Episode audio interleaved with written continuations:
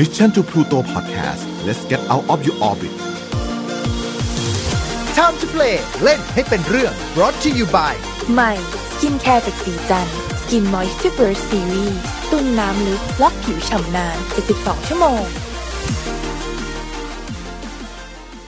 สวัสดีครับ ขอต้อนรับเข้าสู่รายการ Time to Play ครับสำหรับวันนี้เนี่ยก็จะเป็น episode ที่พิเศษมาหน่อยนึงเลยนะครับ ผมเชื่อว่าหลาย ๆ ท่านเนี่ยถ้าเกิดว่า เวลาดูหนังใช่ไหมฮะ น่าจะชอบหนังแนวสัตว์ประหลาดครับ และสิ่งที่เรียกได้ว่าเป็น King of Monster ตัวตนผู้เป็นราชันเหนือสัตว์ประหลาดทั้งปวง นั่นก็คือก็ซิล่านั่นเองนะครับ เจ้ากิ้งก่ามหาปลายที่มาในฐานะของผู้ทำลายบ้าง หรือบางครั้งก็มาในฐานะของผู้พิทักษ์ สำหรับวันนี้ครับเราจะมาเจาะลึกการตีความก็ซิล่าในแต่ละยุคสมัยกันนะครับว่า มีความแตกต่างกันหรือว่ามีนัยยะอะไรที่แอบซ่อนไว้อยู่ไหมนะฮะแต่สำหรับวันนี้ครับผมคงเดียวเนี่ยก็คงจะไม่สามารถที่จะสังเคราะห์ข้อมูลออกมาได้ทั้งหมด ดังนั้นครับ เรามีผู้เชี่ยวชาญมาพูดคุยกับเรา ดังนั้นขอเสียงปรบมือต้อนรับคุณแบมจากไคจูคิงดอมสวัสดีครับ สวัสดีครับ ครับ ก่อนอื่นเลยเดี๋ยวให้ทางคุณแบมอาจจะทักทายท่านผู้ฟังของเรานะครับ แล้วก็อาจจะอธิบายนิดนึงฮะว่าปกติแล้วไคจูคิงดอมทำอะไรบ้างครับ ครับผมอ่าปกติแล้วช่องไคจูคิงดอมนะครับผมก็จะลงข้อมูลประวัติเกี่ยวกับสัตว์ประหลาดไคจูของซีรีส์ก็ซิล่าแล้วก็อ่าข้อมูลเกี่ยวกับพวกหนังสัตว์ประหลาดทั่วไปหนังอืมไคจูโทคุซัตสึครับผมแล้วก็จะมีรายการพอดแคสต์นะครับผมพูดคุยหัวข้อเกี่ยวกับพวก หนัง monster หนังสัตว์ประหลาดที่มันอยู่ในพวก circle รอบๆ แนวนี้นั่นแหละครับ ของของ genre นี้นะครับครับผมก็ถ้าเกิดว่าใครสนใจนะฮะ ก็สามารถที่จะกดเข้าไป Subscribe กันได้ที่ Kaiju Kingdom นั่นเองนะครับ แต่สำหรับวันนี้เราจะทำเป็น episode พิเศษเพื่อมาเจาะลึกกัน กับการตีความของก็ซิล่าในแต่ละยุคสมัย ถ้าเกิดว่าทุกท่านพร้อมกันแล้ว ขอเชิญร่วมดำดิ่งกันได้ กับชามจูเพลของเราในวันนี้ครับ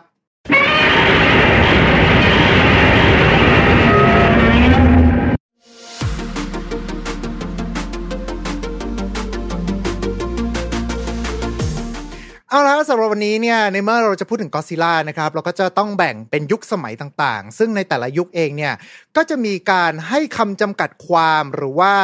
เรียกได้ว่าเป็นปัจจัยที่เขาสร้างก็ซิล่าขึ้นมาในยุคนั้นๆ ที่แตกต่างกันออกไปนะฮะโดยยุคสมัยต่างๆเนี่ยเราก็สามารถที่จะนับกันได้นะครับ ผมตามเรียกได้ว่าตามปีศักราชของญี่ปุ่นละกัน ก็อาจจะสตาร์ทมาเริ่มต้นที่โชวะเฮเซ Millennium แล้วก็เรวะนั่นเองนะครับ ซึ่งส่วนนี้นี่ก็คือจะเป็น 4 ยุคหลักของก็ซิล่าในประเทศญี่ปุ่น และหลังจากนั้นเนี่ยเราก็จะมีการแบ่งแยกย่อยกันไปอีกนะครับ อย่างฝั่งของก็ซิล่าจากฮอลลีวูดนั่นเองนะฮะไม่ว่าจะเป็นทั้งก็ซิล่าปี 98 แล้วก็ส่วนของตัวก็ซิล่าจากค่าย Legendary นะครับ แต่ว่าเราจะมาเริ่มต้นกันที่ยุคโชวะกันก่อนเลยแล้วกันฮะ ซึ่งยุคนี้นี่ก็ซิล่าเริ่มถือกำเนิดขึ้น ในปี 1954 นั่นเองนะครับ มายาวมากจนกระทั่งถึงช่วงประมาณ 1975 นะครับผม ซึ่งจะมีทั้งหมด 15 ภาคสำหรับก็ซิล่าในมุมของยุคโชวาเนี่ย อันเนี้ยพอทางคุณแบมพอบอกได้ไหมฮะว่าจุดกำเนิดของมันมาจากไหนอะไรยังไงบ้าง อ่าก็ซิล่าในยุคโชวะนะครับผมเริ่มแรกมา ต้องเริ่มมาจากปี 1954 ก่อนเลยเนะภาคอืมคลาสสิกตลอดการของแฟรนไชส์นี้คือจุดเริ่มต้นประวัติศาสตร์ทั้งหมดของ 67 ปีครับผมถ้านับมาจนถึงปัจจุบันปี 2021 เนอะคือครับถ้าเป็นคนคนหนึ่งนี่ก็แบบเป็นคุณปู่แล้วอะครับ ใช่ใช่ใช่อายุใกล้เคียงกับคุณพ่อผมมากเลยเด้อคือแบบใครที่เคยดูหนังก็ซิล่ามาตั้งแต่ภาคนั้นนี่โอ้โห ผมว่าถ้าไม่จากโลกนี้ไปแล้วก็น่าจะเป็นแบบช่วงน่าจะช่วงน่าจะอยู่ช่วงปลายยุคโชวะนะครับถ้าจะยังมีชีวิตอยู่จนถึงปัจจุบันผมว่านะ อาจจะเป็นไปได้ไหมว่ากว่าหนังมันจะเข้ามาอะไรอย่างเงี้ย เข้ามาในประเทศไทยก็อาจจะแบบ สักประมาณปี70ผ่านมา10 20ปีแล้วหรือเปล่า น่าจะแบบอย่างนั้นด้วยครับ เพราะว่าเหมือนกับเมืองไทยเราก็ เขาจะเข้านำเข้าหนังญี่ปุ่นช้านิดนึงด้วยใช่ไหมครับ ใช่ใช่ถ้าเป็นอืมยุคสมัยก่อนนะ จะผ่านมาสักแบบสองสามปียาวไปถึงสิบยี่สิบปีเลยอะกว่าที่หนังบางเรื่องจะเข้ามานะครับ แต่ว่าพูดถึงต้นกำเนิดของก็ซิล่ายุคคลาสสิกเนี่ย เท่าที่ผมเคยอ่านเจอมาก็คือเหมือนเขาจะสร้างโดยที่มีนัยยะว่ามันเหมือนภัยจากระเบิดนิวเคลียร์ถูกต้องไหมคุณอ่าใช่ครับ คือตอนนั้นน่ะทางบริษัท Toho Studio ครับผมเจ้าของของเจ้าของบริษัทที่ทำก็ซิล่าเนี่ยครับตอนนั้นเขาก็จะมีแต่หนังประเภทแนวแบบหนังดราม่าหนังสงครามอะไรอย่างงี้ใช่ไหมครับ เพราะว่าอืมญี่ปุ่นน่ะเพิ่งผ่านสงครามมาฮะสิบปีเองครับหลังหลังจากจบสงครามโลกครั้งที่สองคือแบบเรียกได้ว่าแบบ ใหม่ๆเลยอะฮะคือสมัยนั้นเขาก็จะมีแต่หนังแบบหนังสงครามโลกหนังแบบเทคนิคพิเศษที่แบบจะมีพวกอ่าเครื่องบินลบนู่นนี่นั่นอะไรอย่างเงี้ยใช่ไหมครับคือสมัยนั้นเขาไม่มี CG แล้วก็จะแบบเน้นอ่าพวก special effect ครับหนังแบบหนังซามูไรอะไรอย่างเงี้ยครับผมแบบจะมีส่วนใหญ่จะมีแต่แนวอย่างนั้นกัน ครับ แต่พอว่าทางโตโฮเนี่ย มีโปรดิวเซอร์คนหนึ่งคุณโทโมยุกิทานากะนะครับเขามองว่า เออ หรือว่าเราจะลองทำหนัง สัตว์ประหลาดบ้าง เพราะว่าเขาไปได้แรงบันดาลใจมาจากหนังสัตว์ประหลาดที่ดังมากๆในยุคนั้นเรื่องหนึ่งนั่นจากก็ปีคือ1933 นะครับ ก็คือเรื่องคิงคองครับก็อดซิล่าเป็นรุ่นพ่อคิงคองนี่รุ่นปู่ครับ ถ้าจะพูดแบบนี้ฮะครับของแบบหนังบุกเบิกหนังสัตว์ประหลาดทั้งมวลอะไรอย่างเงี้ยฮะผมจำได้ว่าผมเคยทำคอนเทนต์เกี่ยวกับคิงคองไปไว้ยคุณ แล้วญี่ปุ่นเคยหยิบยกคิงคองมาอ่ มาทำเป็นหนังด้วยเหมือนกัน แบบประมาณว่าอะไรนะเอ่อคิงคอง King ในยุค Kong เอในยุคโดเอโดะอะไรเงี้ยฮะนั่นแหละนั่นแหละ แล้วก็ซึ่งเป็น lost film ที่หายไปแล้วนะ หาดูไม่ได้แล้ว ใช่เป็นหนังยุคก่อนสงครามโลกอะ แล้วก็เห็นว่าอะไรนะ เป็นหนังโทคุซัตสึก็คือหนังแบบใส่ชุดสวมไอชุดยางเป็นครั้งแรกของญี่ปุ่นด้วยอะไรด้วย แต่ว่าโอเคก็ซิล่าก็คือได้รับแรงบันดาลใจมาจาก คิงคองนั่นเองนะครับ ใช่ครับ แล้วก็มีอิงจากเหตุการณ์จริงด้วยครับ ก็คือเหตุการณ์ของเรือ Lucky Dragon หมายเลขห้าเป็นเรือของประมงของญี่ปุ่นครับ ที่อืมไปเจออ่าได้รับผลกระทบจากอ่าการทดลองนิวเคลียร์ของอเมริกาโอ้ที่น่ะที่ในในทะเลครับผมแล้วก็เหมือนกับว่ากลับมา อันนี้ผม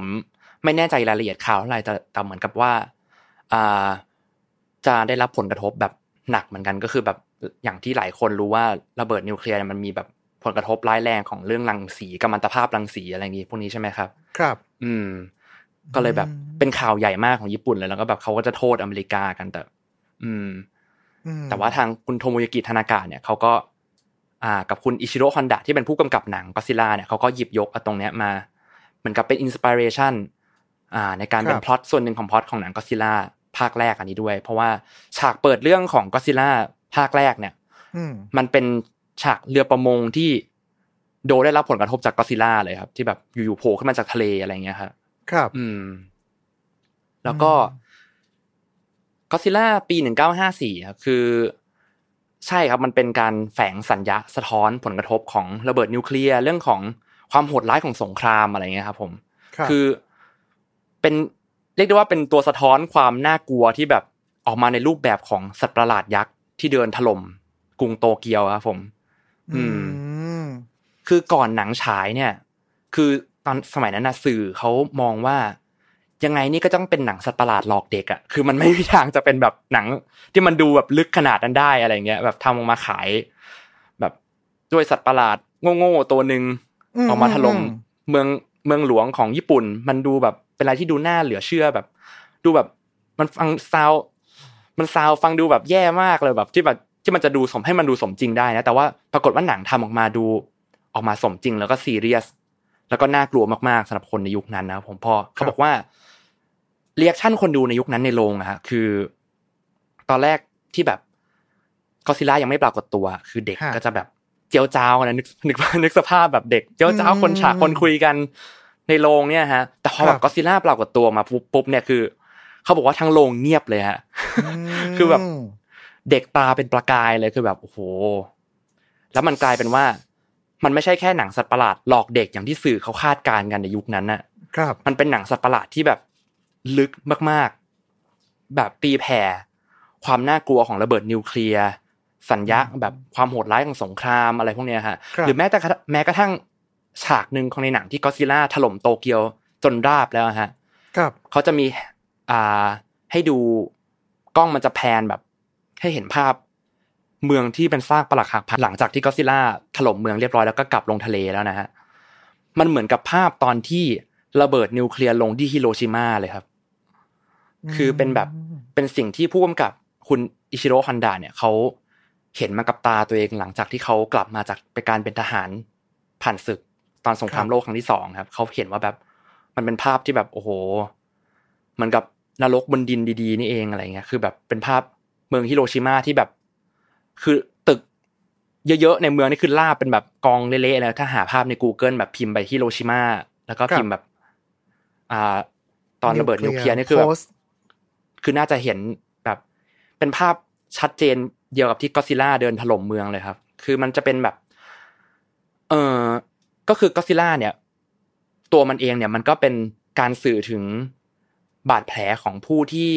ได้รับผลกระทบจากรังสีด้วยเหมือนกันครับก็คือผิวหนังเป็นสีดำเหมือนกับเหยื่อที่โดนรังสีแบบไหม้จนตัวเกลียมแล้วก็แบบผิวหนังครุขระเหมือนกับผิวที่โดนแบบหลอมละลายโดนไหม้อะไรเงี้ยฮะ อืม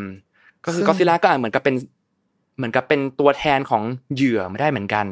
ครับประมาณเนี้ยครับ ซึ่งแปลว่าจริง ๆ แล้วก็ซิล่าภาคแรก มันคือหนังสยองขวัญ จะเรียกอย่างนั้นถูกอ่าไหมถ้าให้แฟนรุ่นใหม่แบบเห็นภาพก็คือชินก็ซิล่าคือก็ซิล่าภาคนี้แบบรีเมคให้มันเข้าร่วมสมัยมากขึ้นครับครับผม ซึ่งหปลังระมาจากณนั้นั้นนเลยครับหลังจากนั้นเองนี่ก็คือเขาก็เริ่มมีการที่จะออกมาเป็นภาคสองด้วย แล้วก็เหมือนว่าจะมามาเป็นจุดเปลี่ยนตอนประมาณภาคสามใช่ครับผม เพราะว่าก็คือตอนนั้นจะเป็นก็ซิล่าปะทะกับคิงคอง ใช่ครับก็คือจริง ๆ มันเริ่มอ่า โดนลดทอนเรื่องแมสเซจเกี่ยวกับระเบิดนิวเคลียร์เรื่องความน่ากลัวของสงครามอะไรพวกนี้น้อยลงตั้งแต่ภาคสองแล้วครับ คือภาคครับสองมันเหมือน เริ่มกลายเป็นแบบมีอะสัตว์ประหลาดตัวใหม่อืมแองกิรัสเป็นไคจูอีกตัวหนึ่งที่กลายพันธุ์แบบเหมือนกับเป็นจากไดโนเสาร์เหมือนกันมาต่อสู้กับก็อดซิลล่าอะไรคือภาคแรกมันแค่เป็นแค่ก็อดซิลล่าตัวเดียวใช่ไหมฮะที่เขาบอกว่าเป็นอ่าเหมือนกับเป็นสัตว์ประหลาดที่กลายพันธุ์จากเป็นผลกระทบกลายพันธุ์จากระเบิดนิวเคลียร์อืม ขึ้นมาอารวาสอะไรเงี้ยแล้วก็ถูกปราบด้วยอาวุธร้ายแรงของมนุษย์อันใหม่ ครับ อ่า ที่ชื่อว่า Oxygen Destroyer อันนี้ก็เป็นจุดสำคัญอย่างหนึ่งเหมือนกัน ที่อืมอ่าใช้ในภาคยุคหลังๆนะครับผม ก็คือก็ซิล่าตัวแรกตายนะครับ อันนี้คือสปอยหนังเมื่อ 67 ปีที่แล้วนะคงไม่โดนมีใครมาบอกปะวะไม่ว่าน่าแบมีบใครทำไมจะพวกพี่สซีปเรียสอยนะอะคือหกสิบปีแล้วอะคือ แก่กว่าพ่อคุณอีกอะ นั่นแหละฮะ ก็ครับภาคแรกก็ซิล่าตายครับก็ซิล่าถูกฆ่าโดยดรเซริซาวะครับผมเป็นอืมนักวิทยาศาสตร์คนหนึ่งที่อ่าใช้อาวุธที่เขาคิดค้นขึ้นมาได้โดยไม่ตั้งใจครับผมเป็นอาวุธที่เหมือนกับเป็นตัวแทนของระเบิดนิวเคลียร์ในจักรวาลของหนังนะครับ ครับ คือแบบว่ามันต้องใช้ในน้ำเท่านั้นนะคือมันเป็นฉากอืมทดลองหนึ่งที่เขาแบบเปิดในตู้ปลาให้ดูแล้วปลากลายสลายกลายเป็นโครงกระดูกหมาเลยครับ เหลือแต่ก้างหมดเลยอะไรเงี้ยแล้วเขาก็มาใช้กับก็ซิล่าในตอนจบ ซึ่งทีแรกเขาไม่ได้ตั้งใจจะใช้ด้วยนะฮะเขาบอกว่าเขากลัวว่าใช้ไออาวุธชิ้นเนี้ยไอออกซิเจนเดสทรอยเออร์เนี่ย มันกลัวว่าเขากลัวว่าอ่าทางรัฐบาลหรือว่ากลุ่มคนไม่ดีเนี่ย จะเอาอาวุธของเขาเนี่ย ไปใช้ในทางสงครามอีก ครับ ซึ่งอันนี้ก็เป็นการสื่อถึงแบบพวกอ่าระเบิดนิวเคลียร์ได้เหมือนกันนะครับผมอืครัที่แบบว่า เออเราจะ แทนที่เราจะใช้ประโยชน์จากมันเนี่ยในทางที่ดีเรากลับเอาไปใช้แบบแบบถล่มฮิโรชิมาที่นางาซากิอะไรเงี้ยฮะ คือเหมือนพยายามจะเป็น message ที่ส่งไปยังคนรุ่นหลังว่า เรารู้สึกผิดนะ ที่อ่ามันเกิดสงครามโลกครั้งที่สองขึ้นประมาณนี้ ใช่ครับครับผมก็สำหรับคนที่ฟังชื่อของดรเซริซาวาแล้วรู้สึกคุ้นคุ้นๆหูก็สำหรับเวอร์ชัน Legendary ก็จะเป็นด็อกเตอร์คนที่พูดว่า Let them fight คนนั้นนั่นแหละครับ อ่าใช่ครับ อ่า แต่ว่าอันนี้จะเป็นเวอร์ชั่นแรกสุดเลยนะฮะแรกแล้วสุดก็ฮะหลังจากนั้นก็จะเป็นฝั่งของภาคคิงคอง ซึ่งตอนนี้นี่คืออามีความลดทอนความน่ากลัวของก็อดซิล่าใช่มาแล้วกลายมาเป็น friendly กับเด็กมากขึ้น มีทั้งฉากที่อืมฉากในตำนานมากเอาต้นไม้ต้นไม้ยัดปาก ใช่ ซึ่งผมแบบ เฮ้ย คือตอนนั้นโตโฮเขามองว่าเออเนี่ยก็อดซิล่ามาต้องแบบ ได้เวลาเอาก็อดซิล่าจับมาเจอคิงคองดีกว่าคือ เรียกได้ว่าเป็นภาคที่เขาลดทอนความซีเรียสจากภาคแรกลงไปเยอะมากไอ้ภาคที่สามเนี่ยฮะคือครับแล้วก็ แล้วมันก็แบบว่ายังไงเดียคิงคองมันก็เหมือนกับ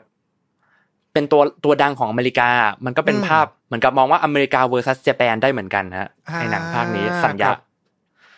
โอ้ เป็นแต่สัญเหมือนญามุมนั้นเลย ใช่ครับ อันนี้คือแล้วแต่คนตีความแล้ว เพราะว่าอันนี้ผู้กำกับเขาไม่เคยออกมาบอกว่าเขาจะสื่อในด้านไหน แต่ว่าครับเหมือนภาคเนี้ยก็จะเป็นหนังเน้นบันเทิงขายแบบไคจูสู้กันอะไรเงี้ยฮะคือก็ซิล่าก็ยังเป็นตัวร้ายอยู่นะภาคนี้คือเขาจับอืมคิงคองมาเพื่อสู้กับก็ซิล่าครับครับ ซึ่งหนังมันก็จะเป็นหนังมันก็ยังมีแมสเซจของมันอยู่ก็คือสะท้อนเรื่องของ อ่าแซะเรื่องสื่อญี่ปุ่นที่แบบ พร้อมที่จะทำทุกอย่างที่จะแบบเพื่อขายคอนเทนต์ตัวเองคืออมคือในอืมคือพล็อตเรื่องมันตลกมากครับคือแบบมานึกตอนนี้แม่งโคตรตลกเลยคือ มันเกี่ยวกับบริษัทยาหนึ่งที่อยากได้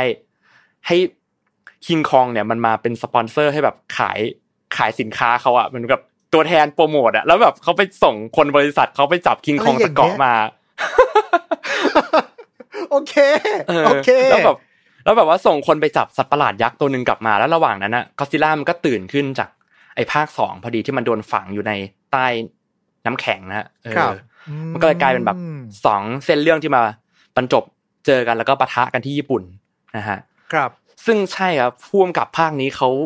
ไม่ happy มากเลยผู้กำกับเป็นคนเดียวกับภาคแรกนะฮะเขาไม่ happy ที่ว่าแบบ เหมือนเขาฝืนทำอะว่าแบบว่าก็อดซิล่าที่ฉันทำมาในภาคแรกมันต้องออกมาแบบดูลดทอนความซีเรียสอืความจริงจัง แล้วก็แบบเหมือนกลายเป็นหนัง มวยปล้ำสัตว์ประหลาดไปในตอนท้ายอะไรเงี้ยฮะภาคคิงคองปะทะก็อดซิล่าเนี่ยก็อดซิล่ายังเป็นตัวร้ายร้อยเปอร์เซ็นอยู่นะฮะแล้วก็อืมเป็นอย่างที่พี่โปรจิบอกก็คือ ภาคเนี้ยเขาทำเงิน น่าจะมากที่สุดในประวัติศาสตร์หนังก็อดซิล่าด้วยฮะโอ้ครับผม คือเขาเหมือนกับว่าเป็นภาคที่แบบคนตีตั๋วกัน เยอะที่สุด เท่าที่มีการแบบ record มาของแฟรนไชส์นี้แล้วฮะ ครับ คือแค่แค่ชื่อมันก็ขายนะครับ ในยุคนั้นคือ King คิงคอง Kong ปะทะอะก็ซิล่าเออซึ่งจริง ๆ ยุคนั้นต้องบอกกันว่าคิงคองดังกว่าก็อดซิล่านะฮะคือฮะก็อดซิล่าเพิ่งมีหนังออกมาแค่สองภาค แต่คิงคองภาคเดียวเนี่ยก็แบบ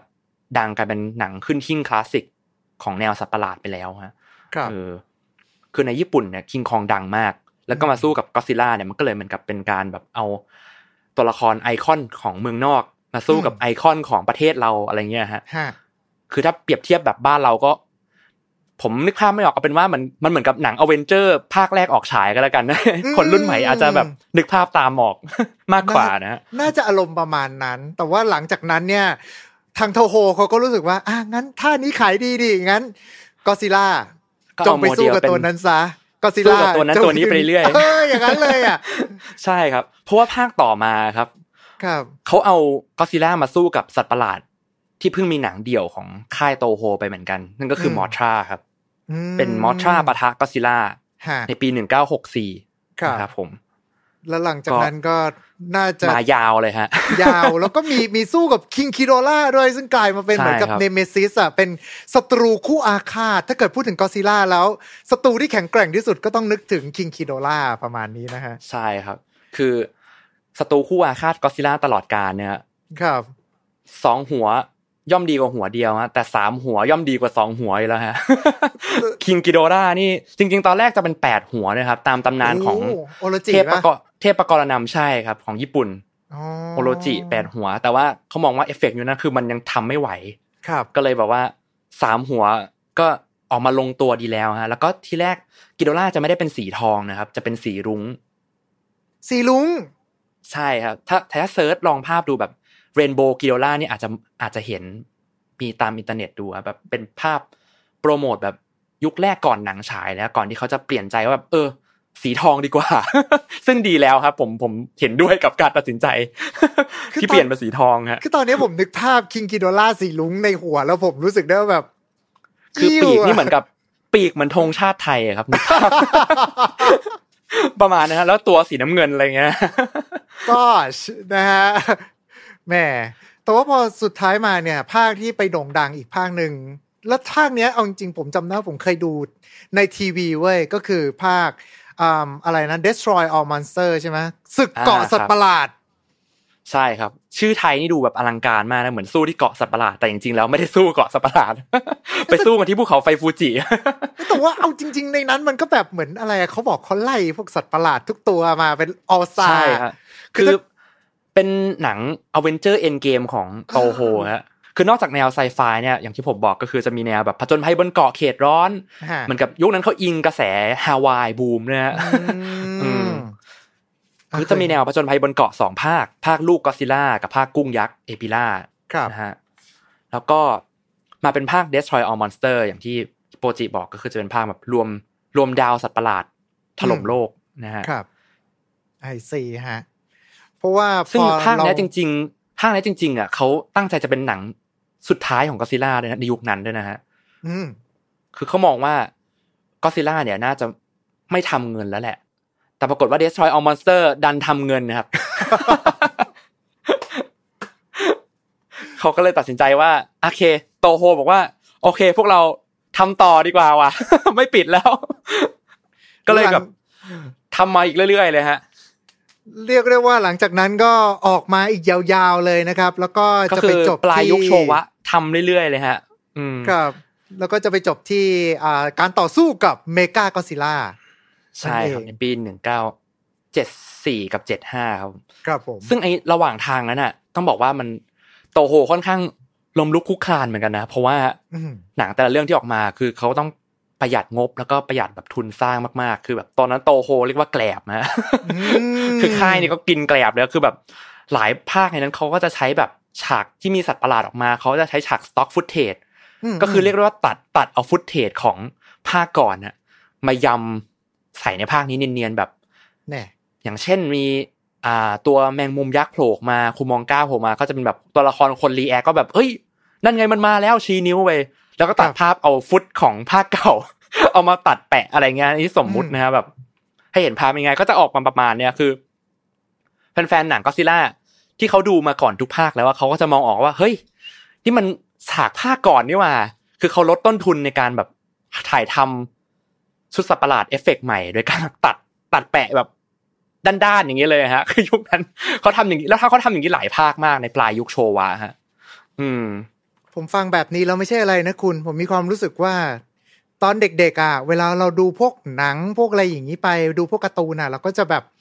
คุณพ่อคุณแม่ก็แบบ ดูทำไมเนี่ย ของหลอกเด็ก เราก็จะเถียงเต็มที่เลยเว้ยว่า ไม่นะมันสมจริงมันเป็นงั้นงอนงี้เรามีอธิบายได้เป็นฉากๆเลย แล้วพอสุดท้ายพอตอนที่เราโตขึ้นมาแล้วพอเราไปดูเองปุ๊บแล้วเราก็รู้สึกเลยว่า กูดูหนังหลอกเด็กไปได้ยังไงวะ อ่าแต่ว่านั่นก็คือเรื่องราวนั่นแหละฮะของทางยุคโชวะนั่นเองนะฮะใช่ครับ ซึ่งหลายๆคนก็คือก็น่าจะไม่ทันเริ่มต้นกัมาเป็นเริ่มต้นมาเป็นยุคทองอะแล้วก็ปลายโชวะก็เรียกได้ว่าเป็นยุคมืดของกอซิล่าครับก็คือแบบเขาเรียกว่าฝืนทำดีกว่าครับอืมคือยุคนั้นคือเราต้องขอบคุณโตโฮที่เขาดันทุรังยังแบบใช้คำว่าดันทุรังนะฝืนทำหนังต่อมาเรื่อยๆจนเป็นแรงบันดาลใจให้เด็กในยุคนั้นได้เกิด inspiration มาทำหนังก็ซิล่าในยุคใหม่ในเฮเซในมิเลเนียมอีกทีหนึ่งนะฮะครับผม ในให้ผู้กำกับรุ่นใหม่ได้แบบเออได้โตกับก็ซิล่าในยุคมันนะฮะ ซึ่งหนึ่งในนั้นก็คือคุณฮิเดอากิอันโนะครับ อันโนนี่ผมว่าเขาได้จากทุกอย่างว่ะเดี๋ยวค่อยไปแซวว่าทีหลังแล้วกันอ่าเพราะว่าจากอย่างที่บอกไปตะกี้เนี่ยครับจากที่คุณแบมได้พูดมาก็คือ หลังจากโชวะเสร็จปุ๊บเราก็จะเข้าสู่ยุคเฮเซซึ่งยุคเฮเซเนี่ยก็จะประมาณปี 1984 ไปจนถึงปี 1995 นะครับ ก็จะมีทั้งหมด 7 ภาค ซึ่งในส่วนของตัวเฮเซเนี่ยจะมีความแตกต่างจากยุคโชวะอย่างหนึ่งนั่นก็คือไทม์ไลน์ทั้งหมดจะเป็นอันเดียวกันทั้งหมดเลย แต่ถ้าเกิดว่าเป็นยุคโชวาเนี่ยเหมือนกับแต่ละภาคที่เขาผลิตขึ้นมา เขาไม่ได้บอกว่าเหตุการณ์นี้มันต่อกับอันนู้น เหตุการณ์นู้นมันเกิดขึ้นก่อนหน้านั้นอันนี้อะไรเงี้ยมันไม่ใช่แบบนั้นคือแต่ละภาคเนี่ยอ่าใช่ครับเหมือนจะเป็นการแยกไทม์ไลน์กันออกไปเลย เป็น multiverse ไปเป็นแบบอ่าแยกหลายไทม์ไลน์กันไปประมาณเนี้ยครับ แต่ว่าอันเนี้ยจะมีการเซตไทม์ไลน์ที่ถูกต้องเอาไว้ แล้วก็เริ่มที่จะมีการเปลี่ยนแปลงจากสัญญาภัยจาก ตัวอาวุธนิวเคลียร์หรือว่าจากฮีโร่ผู้พิชิต หรือว่าฮีโร่ผู้พิทักษ์เนี่ยเริ่มกลายมาเป็นการพูดถึงภัยจากมนุษย์กันเองมากกว่า อืมใช่ครับอืมคือ อ่าก็ซิล่าก็ยุติบทบทบาทไปในปีหนึ่งเก้าเจ็ดห้านะผมในภาค Terror of Mechagodzilla ซึ่งตอนนั้นโตโฮก็มองว่า โอเค เหมือนก็ซิล่ามันจะขายไม่ออกแล้วแหละ คืออ่ายอดทำเงินมันน้อยฮะก็เลยแบบยุติบทบาทก็ซิล่าหายไปครับ ในตอนนั้นแล้วก็ไม่ได้ทำหนังก็ซิล่าอีกเลย จนกระทั่งเข้ายุคเฮเซครับก็คือในปีหนึ่งเก้าแปดสี่ซึ่งถ้าแบบพูดในทางแบบเนิร์ดๆหน่อยจริงอืมๆปีปีหนึ่งเก้าแปดสี่ยังไม่เข้ายังไม่รัฐบาลยังไม่ประกาศศักราชเฮเซนะยังเป็นโชวะอยู่อ๋อเหรอแต่เขาก็จะรวมภาคนี้เข้าไปเพื่อให้แบบให้แบบเนียนๆเหมือนตอนชินก็ซิล่าครับคือแบบมันยังไม่อ่าโอเคเรวะเลยอะไรเงี้ยเขาก็ครัจะบแบบอะเป็นภาคแรกของเรวะเป็นภาคแรกของเฮเซไปก่อนละกันอะไรเงี้ย แต่ว่าพอมาเป็นยุคเฮเซเนี่ย ที่ว่าตอนช่วงนั้นเองผมจะได้แบบ เหมือนเริ่มมีอ่าอะไรนะ ร้านเช่าวิดีโอมาแล้ว แล้วเราก็จะได้มานั่งดูกัน แล้วก็มันก็จะมีพวกหลาย ๆ ตัวที่โผล่เข้ามาอย่างอ่าไวโอเลนเต้แต่ว่าตอนนั้นผมยุคนั้นผมจำได้เรียกว่าไบโอเลนเต้เลยหรือไงเนี่ยแหละอ่าครับอ่าของญี่ปุ่นจะเป็นบิโอเลนเต้ครับบิโอเลนเต้ใช่ไหมซึ่งครับผมซึ่งมันจะเหมือนกับว่าเอิ่มตัว บิโอเลนเต้เนี่ยมันก็คือถูกสร้างมาด้วย การที่มนุษย์เนี่ยเริ่มเอาเซลล์ของก็อดซิลล่ามาผสมกับต้นไม้ประมาณเนี้ยครับ ใช่ครับผมอ่าก็คือ Godzilla เฮเซ เนี่ยคือเริ่มมาจริงๆก่อนภาคบิโอเลนเต้ภาค The Return of Godzilla ในปี 84 เนี่ยฮะคือฮะเขาอยากจะเอามันกลับมาเพราะว่าเขาเห็นว่า เออ มันถึงเวลาละที่จะเอาก็ซิล่ากลับมา reboot ใหม่ในเวอร์ชันให้คนรุ่นใหม่ในยุคซึ่งก็คือรุ่นใหม่ในยุคนั้นนะต้องแบบโคตรว่าอืมรุ่นใหม่ของยุคนั้นนะฮะฮะที่แบบเริ่มแบบ แบบเลือนลางแล้วก็แบบห่างไกลจากความน่ากลัวของระเบิดนิวเคลียร์มาครับสักพักหนึงแล้วคือเปรียบเทียบกับก็ซิล่าภาคแรกในปี1954อะที่มันเพิ่งผ่านมาแค่สิบปีมันยังแบบอืมยังแผลสดอยู่เลยอะคนญี่ปุ่นยังแบบจำความน่ากลัวของสงครามได้ แต่พอ84เนี่ย คนรุ่นนั้นจะแบบเริ่มแบบนิวเคลียร์เหรอวะมันน่ากลัวเหรอวะอะไรอย่างเงี้ยแล้วว่าเออ คือใน The Return of Godzilla เนี่ยมันเป็นหนังภาคที่ Godzilla ออกมาตัวเดียวถล่มญี่ปุ่นนะฮะคืออมมันจะเป็นหนังที่อ่า มีการพูดถึงสงครามเย็นอยู่เหมือนกันในครับหนังครับเหมือนกับ ทางมันจะมีฉากหนึ่งที่แบบก็ซิล่ากำลังจะบุกอืมมาถึงเมืองหลวงแล้วแหละ ครับ ถ้าผมจำไม่ผิด รู้สึกจะเป็นเมืองโอซาก้านะผม อ่า เป็นเมืองอ่าใหญ่ตอนนั้น แล้วก็ญี่ปุ่นก็ประชุมกับอเมริกากับรัสเซียว่าแบบ เฮ้ย ยิงระเบิดนิวเคลียร์เถอะอะไรเงี้ยอ่าอเมริการัสเซียแบบยิงนิวเคลียร์เถอะ มันจะได้จบจบๆไปแต่แต่ญี่ปุ่นแบบ คือจะไม่ยอมแน่นอนคือรัฐบาลแบบ นายกญี่ปุ่นแบบในฉากนั้นเขายืนกรานเลยว่าแบบ จะไม่ให้ระเบิดนิวเคลียร์เนี่ยมาแตะลงพื้นญี่ปุ่นอีกเป็นครั้งที่สองเด็ดขาด เป็นครั้งที่สองครั้งที่สามเด็ดขาดอะไรเงี้ยฮะเอออืมคือเป็นการแบบสื่อว่าแบบเออเนี่ย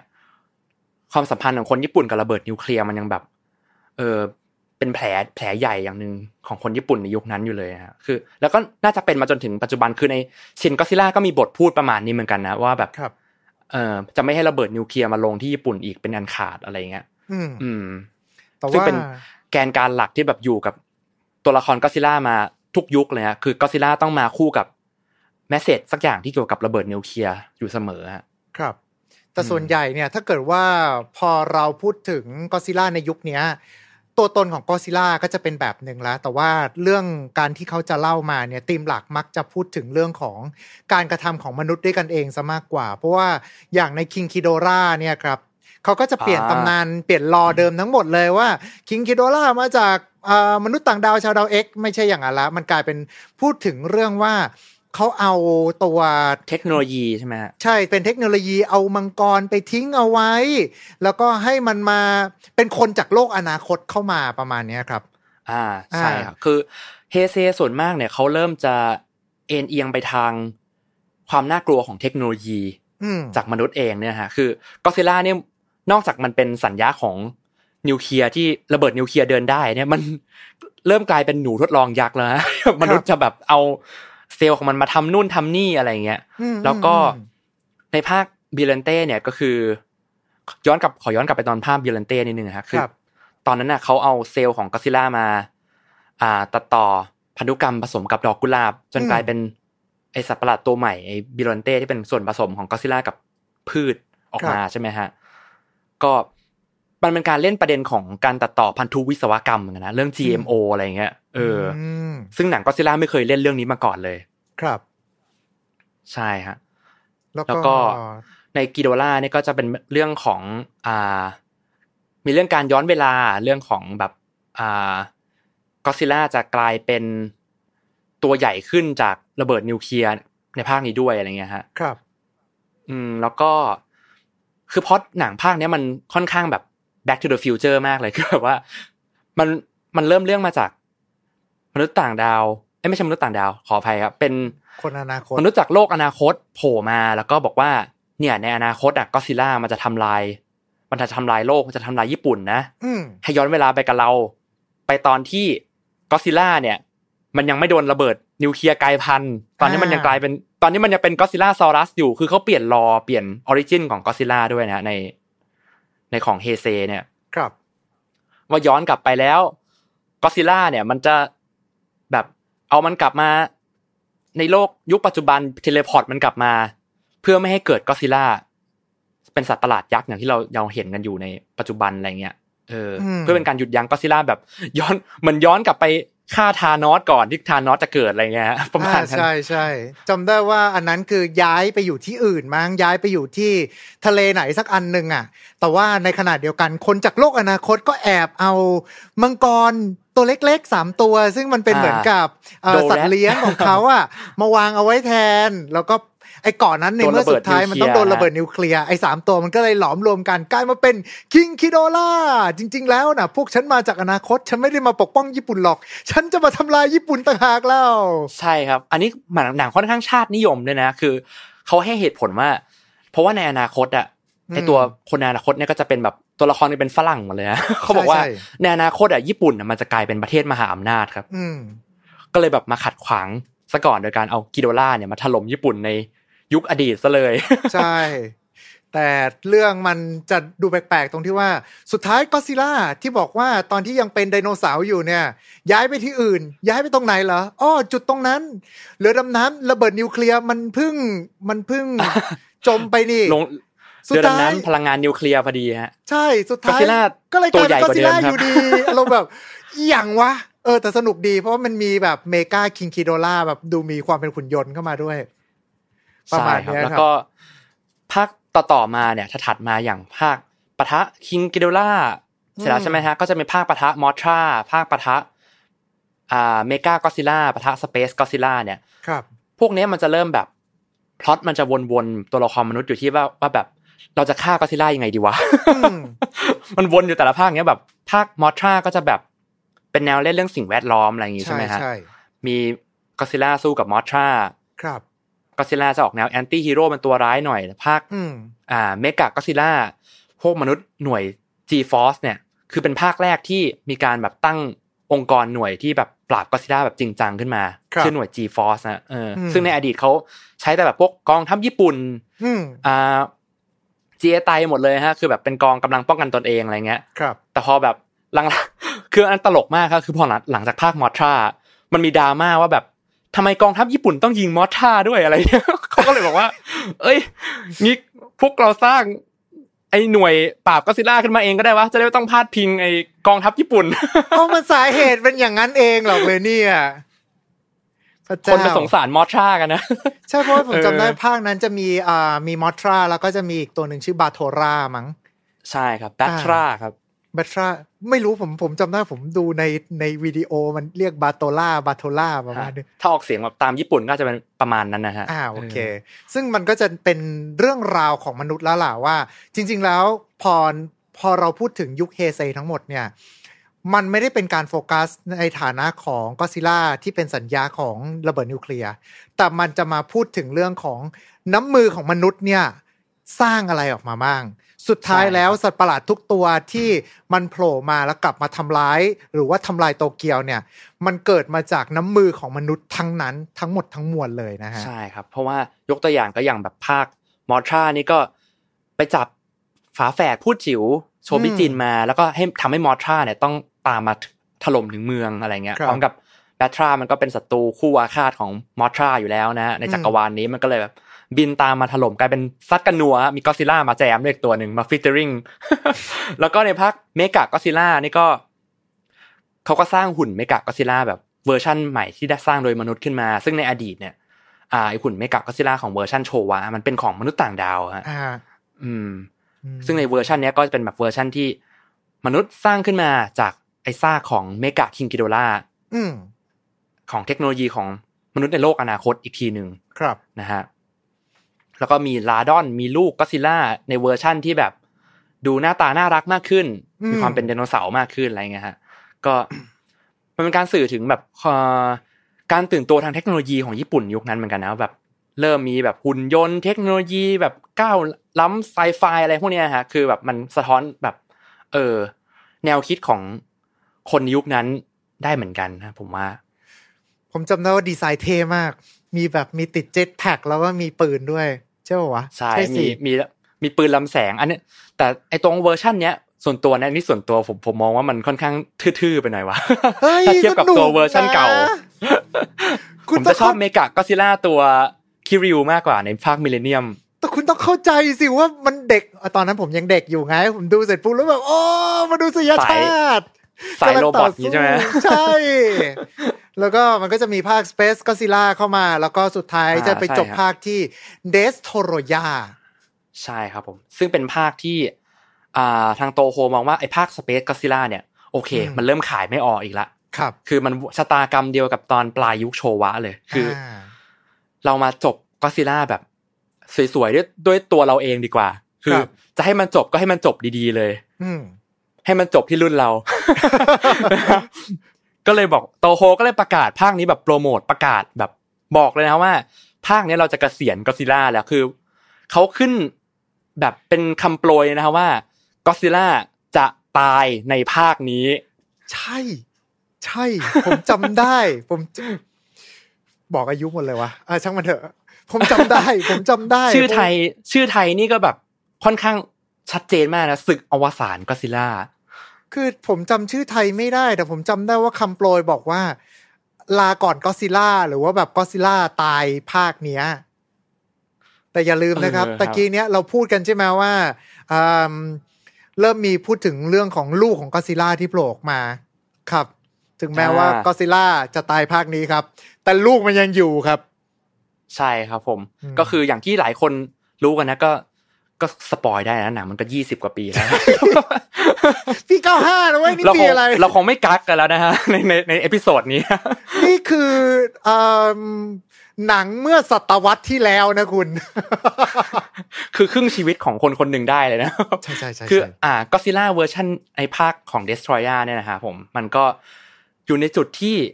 อ่าเขาบอกว่าในหนังเขาบอกว่ามัน meltdown อืมก็คือก็อดซิลล่ามันพลังงานในตัวมัน มันร้อนจนแบบถึงจุดขีดสุดถึงฮีทแล้วอะอ่ามันที่เป็นดีไซน์สุดเท่ตัวแบบร่างสีส้มที่มันจะส่องแสงนะที่หลายคน ที่ไม่ใช่แฟนหนังก็ซิล่าก็อาจจะเคยเห็นกัน ครับนะฮะ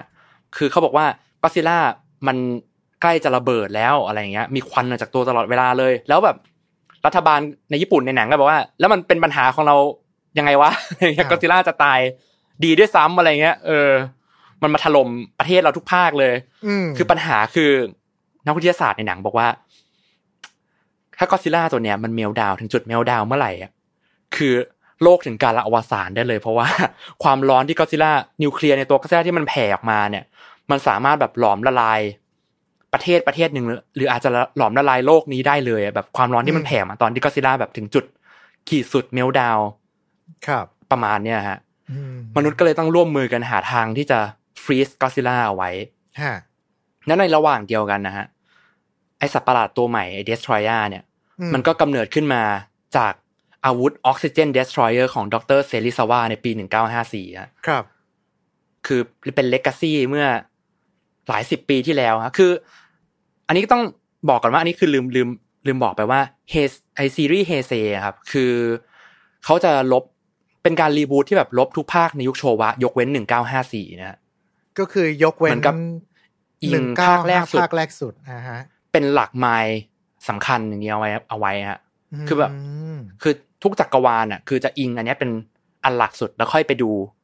เริ่มต้นของซีรีส์นั้นๆ ในของยุคนั้นอะไรเงี้ยนะฮะครับ อืมหนึ่งเก้าห้าสี่ก็เลยจะแคนนอนในของซีรีส์เฮเซฮะอือืม มันก็เลยเหมือนกับก็ซิล่าได้มาเผชิญหน้าก็ซิล่าตัวใหม่เนี่ยได้มาเผชิญหน้ากับ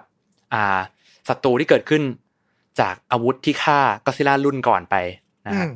อืม อันนี้ถึงจุดนี้หลายคนอาจจะงงก็ซิล่ามันมีตัวที่สองมันไม่ใช่ตัว มันไม่ได้คืนชีพมาหรอวะอะไรเงี้ย เพราะว่าตัวแรกอะมันตายกลายเป็นโครงกระดูกไปแล้วนะ คือ ในฉากหนังตอนจบในภาคแรกสุดปีหนึ่งเก้าห้าสี่ฮะคือด็อกเตอร์ยามาเนะที่เป็นด็อกเตอร์ที่ตัวละครหลักของหนังอะเขาเขานั่งบอกว่า คือตัวละครอย่างตอนก็อดซิลล่าตายในภาคแรกสุด ก็ไม่มีใครแบบ โห โห่ร้องดีใจอะไรกันนะฮะ คือแบบทุกคนแบบนั่ง regret แบบ ด้วยความเศร้าสร้อยคือแบบฉากตอนจบหนังมันค่อนข้างหดหู่เหมือนกันคือ ตอนก็อดซิลล่าโดน Oxygen Destroyer แล้วขึ้นมาคำรามเสียงมันไม่ได้คำรามแบบน่ากลัวอะไรคือมันคำรามแบบค่อนข้างโหยหวนด้วยความเจ็บปวดอะอืมแล้วมนุษย์ก็มองมันภาพมันตายในทะเลด้วยภาพที่แบบว่า นี่คือผลกระทบแบบของอาวุธที่ร้ายแรงที่สุดของมนุษย์แล้ววันเนี้ยแบบสัตครัว์บตัวหนึ่งมันต้องมาตายเพราะว่าแบบอะไรอย่างเงี้ยเอออืมแล้วในฉากนั้น ดรยามานิก็บอกว่า ถ้าหากโลกนี้ยังมีการทดลองระเบิดนิวเคลียร์อยู่อะอืม ก็ซิล่าตัวใหม่ก็ถือกำเนิดขึ้นมาได้ทุกเมื่ออืมอืม เป็นการสื่อตอนจบของหนังที่แบบค่อนข้างแบบ เออ impact มากๆเลยแล้วก็นั่นแหละกลับมาที่เฮเซอะก็คือครับไอ้ก็ซิล่าตัวใหม่เนี่ยมันก็ตายลงด้วยแบบ อ่า การ meltdown อยู่ดี แต่ว่ามันเป็น meltdown ที่แบบโดนมนุษย์เนี่ยรุมยิงเหมือนกับ เครื่องสร้างแบบความเย็นอย่างเงี้ย ให้มันฮะแบบละลายแบบ ไม่ได้แผ่ความร้อนออกมามากเลยฮะครับเออ แล้วก็ก็ซิล่าตัวลูกตัว Junior เนี่ยก็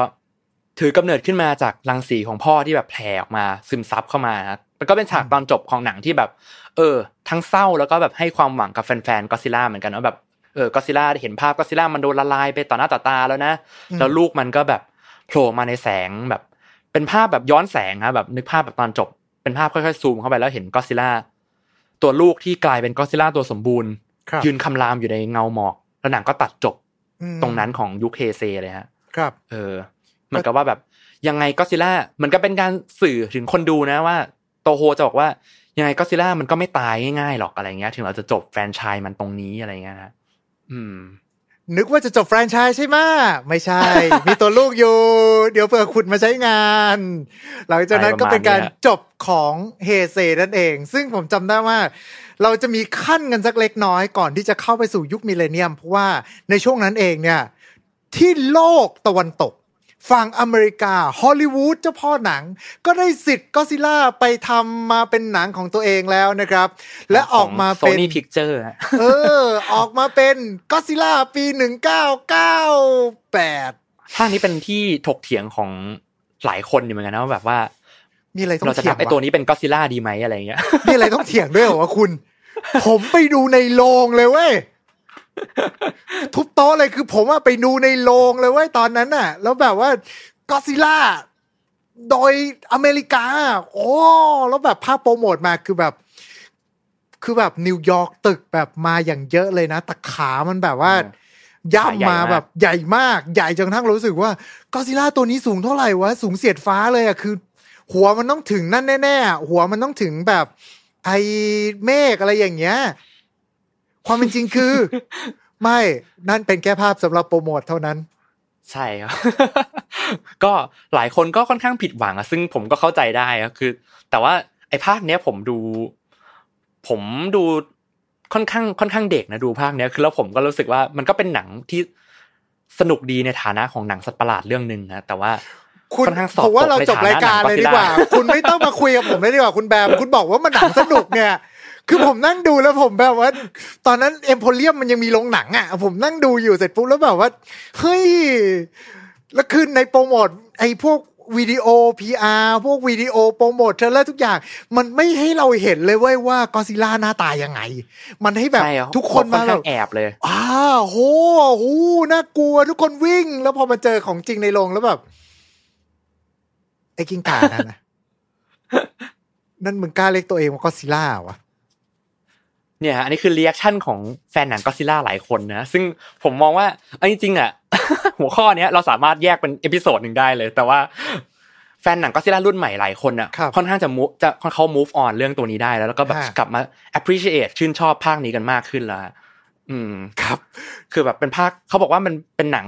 ผมเป็นหนึ่งในนั้นด้วยนะที่บอกว่ามันเป็นหนังไคจูที่โอเค แต่มันไม่ใช่หนังก็ซิล่าที่โอเค ได้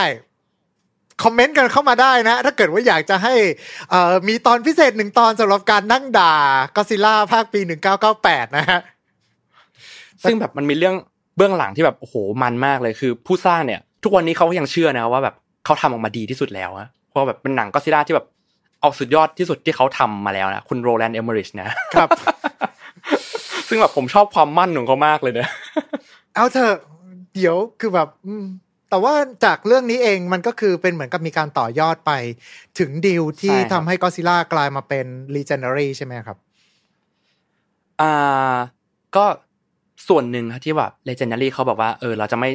เหยียบย่ำความผิดพลาดแบบตอนที่โซนี่ทำแล้วนะอะไรเงี้ยตอนสิทธิ์มันมาอยู่กับ Warner Brother แล้วอะไรเงี้ยโอเคแบบโอเคเราจะไม่ทำดีไซน์ให้มันออกมาดูอย่างนั้นแล้ว ซึ่งไอ้เบื้องหลังเนี่ยฟอนนี่ผมขอเสริมนิดนึงถ้าเชิญถ้าเกิดว่าแบบเผื่อใครอยากรู้คือตอน โตโฮเนี่ยเขาคือทางแบบคนของโซนี่เขาไปเสนอไอ้ดีไซน์เนี่ยของโตโฮคือเขาเปิดคุมผ้ามาเนี่ยผมอ่านเบื้องหลังมาแบบโอ้โห นึกภาพเป็น scene หนังนี่คือแบบโคตรซีเรียสแล้วก็แบบเปิดคลุมผ้าพโมเดล ให้โต๊ะในโต๊ะห้องห้องประชุมปุ๊บพรึบเขาบอกว่าคนในโตโฮญี่ปุ่นเหวอเหมือนกันนะ แต่เขาก็ให้ผ่านนะเขาเขาว่าเขาเขาบอกว่าแบบโรแลนด์เอเมริชตอนนั้นเขามีชื่อกับหนังอ่า Independence Day ซึ่งทำเงินมากอืมๆ แล้วก็แบบประสบความสำเร็จมากก็เลยบอกว่า โอเค อ่า I จะเชื่อใจยูก็แล้วกันนะ น้ำตาจะไหล แล้วทำไมตอนญี่ปุ่นมันเขาบอกตรวจว่าคุกงานจากคนไทยนี่มันตรวจแล้วตรวจอีกไม่ให้ผ่านแล้วไม่ให้ผ่านอีกแล้วเนี่ยเขาบอกว่าตอนภาคหนึ่งเก้าเก้าแปดฉายที่ญี่ปุ่นเนี่ยฮะ ครับ คุณคุณเคนปาชิโร่เนี่ยฮะที่รับบทเป็นก็อดซิลล่าของยุคเฮเซีย คนที่สวมชุดเป็นก็อดซิลล่าฮะได้ดูเนี่ย ตอนที่ฉากที่ รีวิวโผล่มาครั้งแรกอะเขาเดินออกจากโรงเลยฮะเขาบอกว่านี่ไม่ใช่ก็อดซิลล่าอะไรอย่างเงี้ยไม่ใช่เออไม่ใช่บอกมันเหมือนไดโนเสาร์จากภาค The Lost World มากกว่าอะไรอย่างเงี้ย T-Rex ภาค Jurassic Park อะไรอย่างเงี้ยใช่แล้วช่วงนั้นจุลศิกพาร์กำลังดังด้วย ใช่ครับ อืมอะอืมเอาว่าเราจะข้ามตรงนี้ไป ถ้าเกิดว่าทุกท่านอยากจะฟังพวกเราด่ากันแบบเต็มๆนะครับ คอมเมนต์กันเข้ามาได้นะฮะ แล้วเดี๋ยวจะเชิญคุณแบมมาอีกครับ ได้ครับ แล้วก็ครับผมอาจจะแบบมีบอกข้ออาจจะมีข้อดีอาจจะแบบถึงแม้จะเล็กน้อย แต่ก็แบบอาจจะหยิบยกมาพูดได้ของภาคนี้นะคือมันก็ไม่ได้แบบต่ำตมไปทั้งหมดนะฮะของภาคนี้อ่าฮะผมยังอยู่ที่ฝ่าย ผมยังอยู่ฝ่ายแบบทั้งรักทั้งชังอยู่ฮะครับเอออะโอเค มันก็ยังพอมีข้อดีของมันออกมาบ้างนะฮะ อย่างน้อยๆ เราได้เห็นแล้วว่า Legendary ตอนที่เขาทำหนังกอซิล่าเขาบอกแล้วว่าอ๋อ ฉันเห็นหนังเวอร์ชัน98 แล้วนะ ฉันจะเอาเยี่ยงแต่ฉันจะไม่เอาอย่าง โอ้โห แต่ว่าคุยมาวันนี้นะฮะ บอกได้เลยว่าข้อมูลเยอะมากจริงๆนะครับ เพราะว่าประวัติศาสตร์ของกอซิล่าเนี่ยมาหลายปีมากๆเลยนะครับ มากันตั้งแต่ช่วงยุคหลังสงครามโลกครั้งที่ 2 กันเลยทีเดียว ดังนั้นครับขอตัดเอาไว้ก่อนละกันนะฮะ แล้วเจอกันใหม่ในโอกาสหน้า เดี๋ยวเราจะมีพาร์ทสองกันอย่างแน่นอนสำหรับทุกท่านในวันนี้นะครับ ก็ต้องขอขอบคุณเป็นอย่างสูงเลยที่ติดตามรับชม รับฟังกันนะครับ ถ้าจะเป็นการไม่รบกวนกันก็อาจจะช่วยกดไลค์ กดแชร์ กด ยกนิ้วโป้งให้ทาง YouTube ของเรากดกระดิ่ง แล้วก็กด subscribe นั่นเองนะครับ เพื่อที่ว่าจะได้รับชมรายการดีๆ อย่างนี้จากทาง Mission to Pluto Podcast ของพวกเรา ให้ครบทุกรายการกันเลยทีเดียว แล้วก็จะได้ไม่พลาด podcast ดีๆ อย่างนี้ไปด้วยเช่นเดียวกันนะครับผม ยังไงก็ตามวันนี้ขอบพระคุณทุกท่านมากครับ แล้วเอาไว้เจอกันใหม่โอกาสหน้า เร็วๆนี้แหละ เดี๋ยวเราได้กลับมาเจอกันครับ สวัสดีครับ Time to play เล่นให้เป็นเรื่อง Presented by ศรีจันทร์ Skin Moisture Burst ซีรีส์ตุนน้ำลึกล็อกผิวฉ่ำนาน72ชั่วโมง